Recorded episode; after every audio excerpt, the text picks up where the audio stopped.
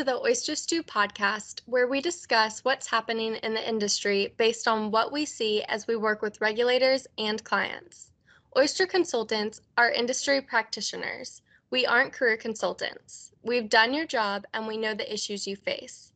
You can learn more about Oyster Consulting and the value we can add to your firm by going to our website, oysterllc.com.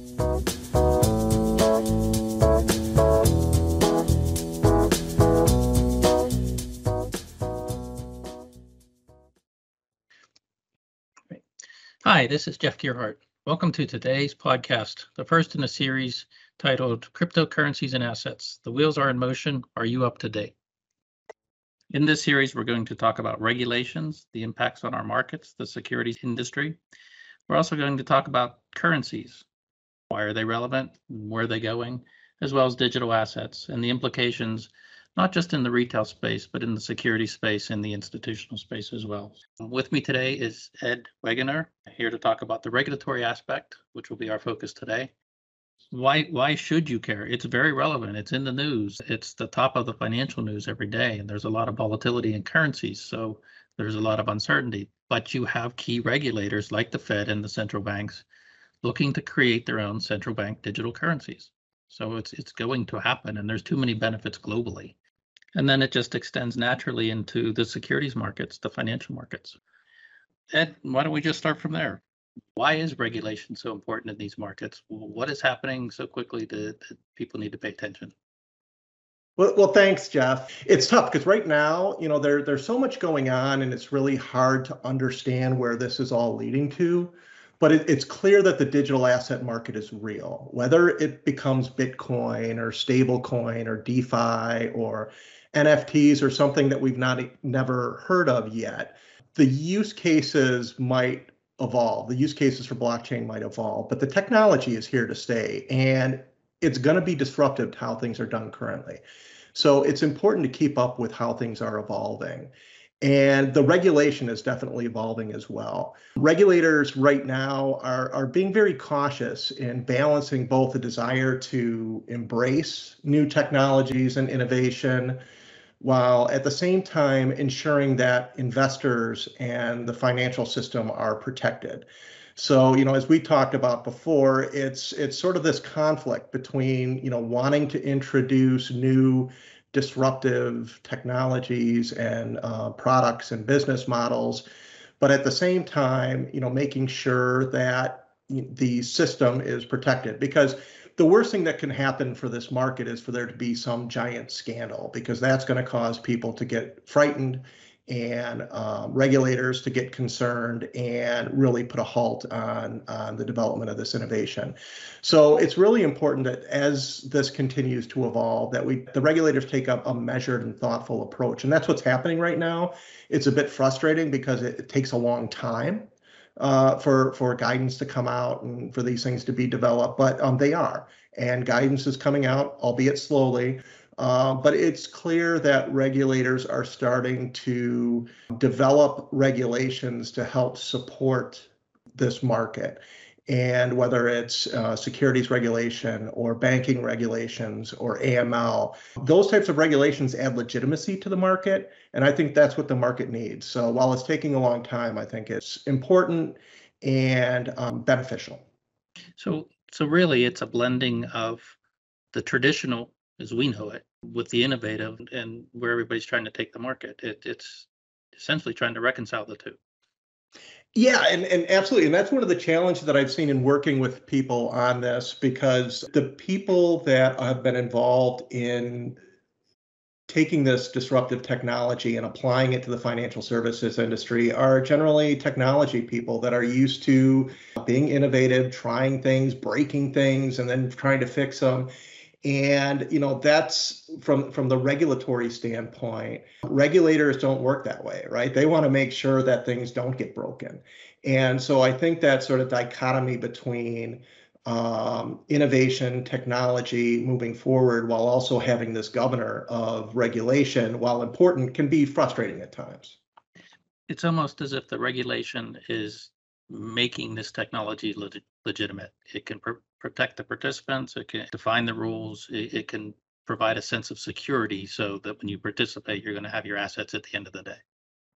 Right. I mean, if you take the, the AML requirements for as an example, you know, one of the big um, concerns because of the ease of transfer and the anonymity associated with some of these assets, the concern about this being used for illicit activities and, and money laundering, you know, to the extent that the regulators put in place a framework so that you can comply with the money laundering regulations and still engage in this marketplace, the more legitimate the marketplace will be.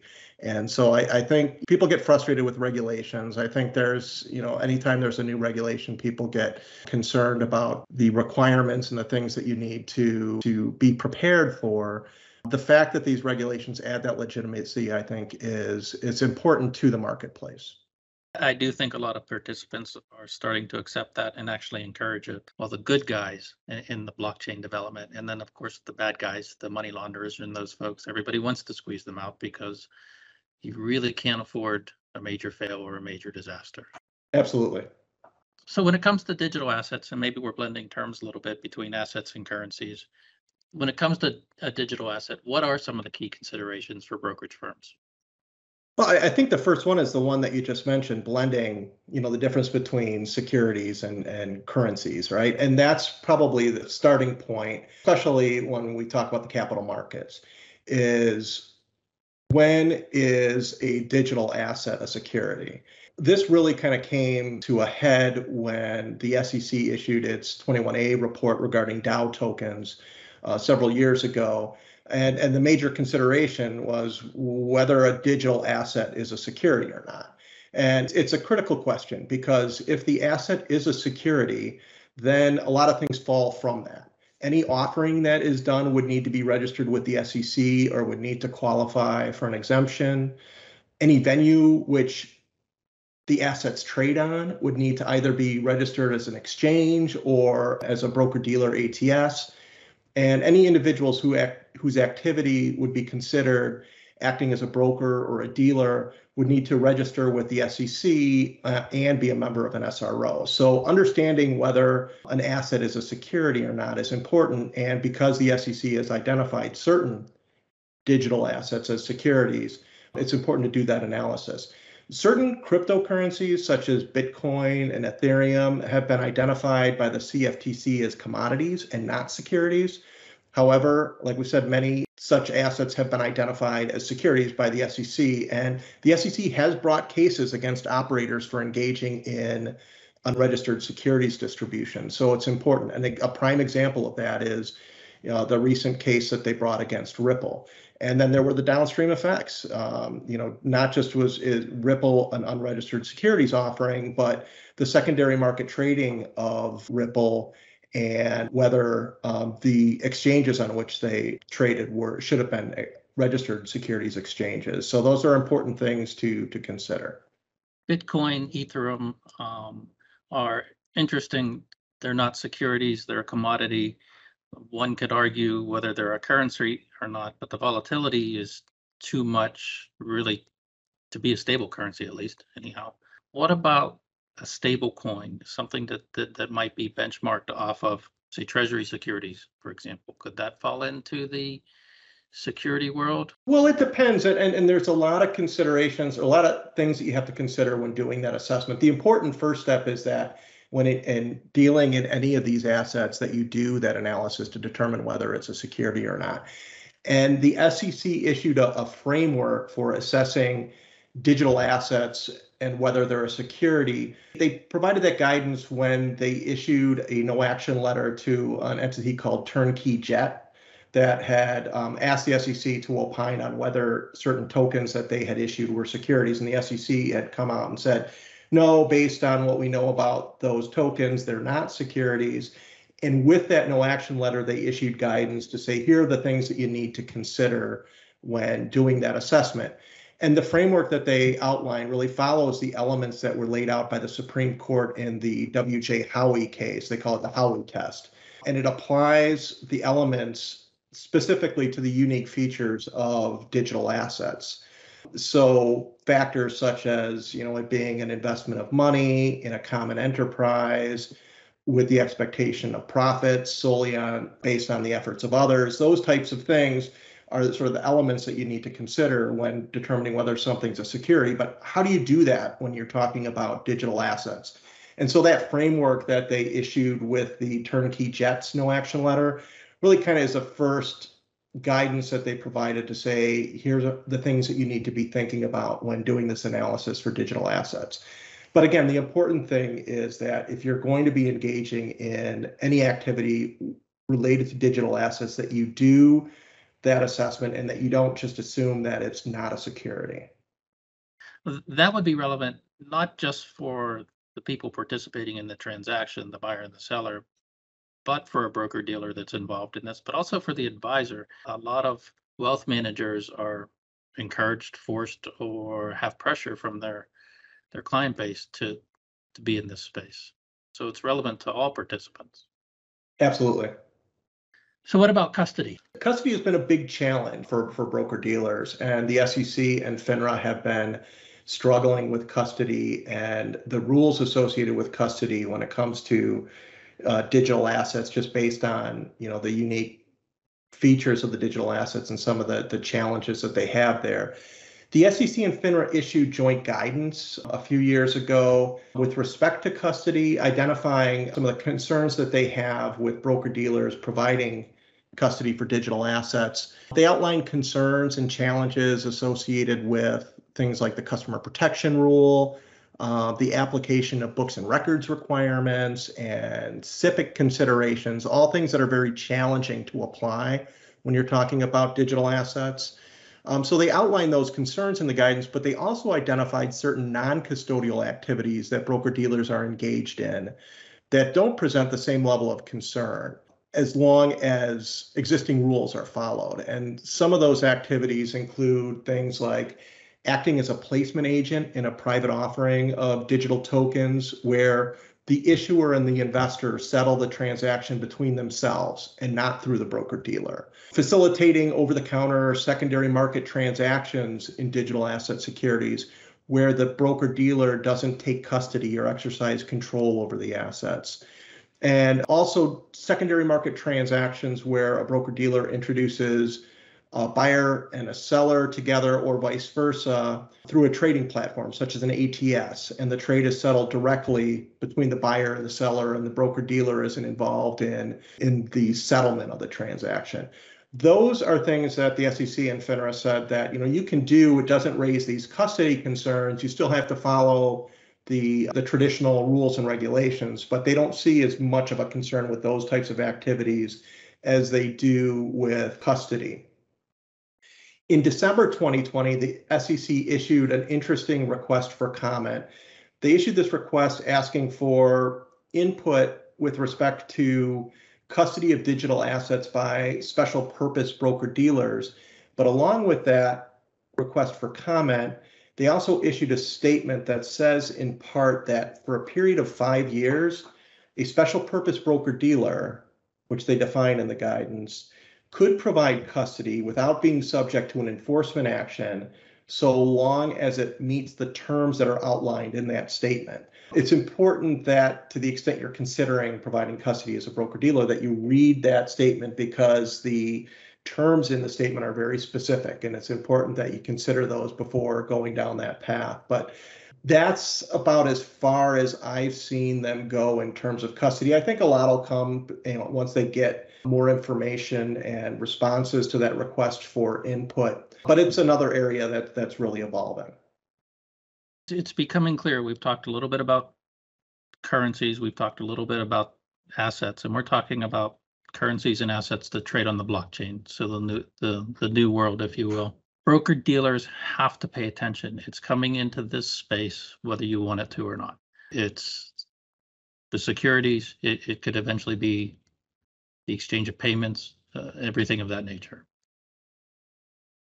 Absolutely. I mean, it's it's not only disrupting some of the direct areas with respect to broker dealer and capital market business but also you know a lot of indirect areas like you said in the payment system there's a number of use cases for the blockchain and they haven't really all been fleshed out and they'll they'll be fleshed out over time but that technology is the underpinning of what will probably be a lot of changes for how we do business going forward. And you're right, it's important for people to keep an eye open to make sure that they understand how this is evolving. So it's coming. It's kind of like the internet 20 years ago. Nobody thought Netflix would be what it is today, right? Um, you know, and, and I heard that analogy, and I think that's completely apt because when, if you think back when the internet was first started and was first evolving, uh, people really didn't know what was going to evolve from the development of the internet. And you see where we're at now, where there's all these businesses that are based on the internet and the underlying technology. And I think that's going to be the same for the blockchain. And it's just right now, it's hard to see where it's going. That makes it fun and scary and exciting and all that. So, where can firms go for guidance? Right now, the SEC's FinHub and FINRA's Office of Financial Innovation are working really closely with the industry to uh, help foster this innovation but at the same time trying to ensure that critical safeguards are in place. And both the SEC and FINRA through these groups have been very open to engaging uh, in dialogues with firms. So I would encourage firms that are have questions in this area or that are planning to engage in this area to reach out to FinHub and the Office of Financial Innovation if they have specific questions. Um, I've had a lot of discussions with them on behalf of clients, and they've been extremely helpful. So that's from a security standpoint, I would definitely reach out to them. They have websites and they publish their guidance on those websites, so I would uh, keep an eye on those as well. Are there some key considerations for broker dealers, at, at least now? Yeah, I, one thing is I would definitely make sure that you understand what type of activity, if any, your reps are engaging in. One thing to consider is whether any of that activity would be considered an outside business activity.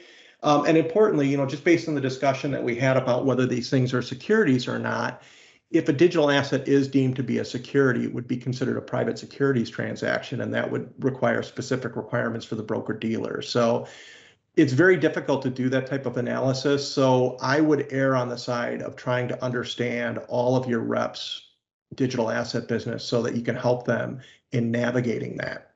Another area to consider is if you're thinking about getting involved in digital assets at all, is to determine whether the activity would be considered a material change requiring a continuing membership application with FINRA you can work with your regulatory coordinator and they can help you in that assessment, but that's something to make sure that you assess before you engage in that type of activity. And Another area that's important is AML. We talked about it a little bit before, but it's always a high priority when it comes to digital assets because of the anonymity and the ease of transfer. FATF has issued guidance as well as FinCEN with respect to digital assets and the AML requirements. So it's important to keep up with the guidance that they're providing. And then the states have issued varied and conflicting licensing requirements. So it's important to really understand specific state requirements. But uh, there's definitely more to come. So it's important to just kind of keep on top of it as it evolves. Well, we are running out of time. Thank you, Ed, for sharing this regulatory update and your perspective. Very helpful as always. Really appreciate it. This is the first in our series of podcasts titled Cryptocurrencies and Assets. The wheels are in motion. Are you up to date? Where we will gather subject matter experts to discuss such topics as cryptocurrencies, stablecoins, and central bank digital currencies. We also plan to discuss digital assets and securities, what they are, how they trade, and the evolution of the markets. And perhaps most exciting, actual use cases where we will explore implementations of blockchain and digital ledger technologies in the banking and securities markets. An exciting time for our industry and a lot to come. Thanks for listening.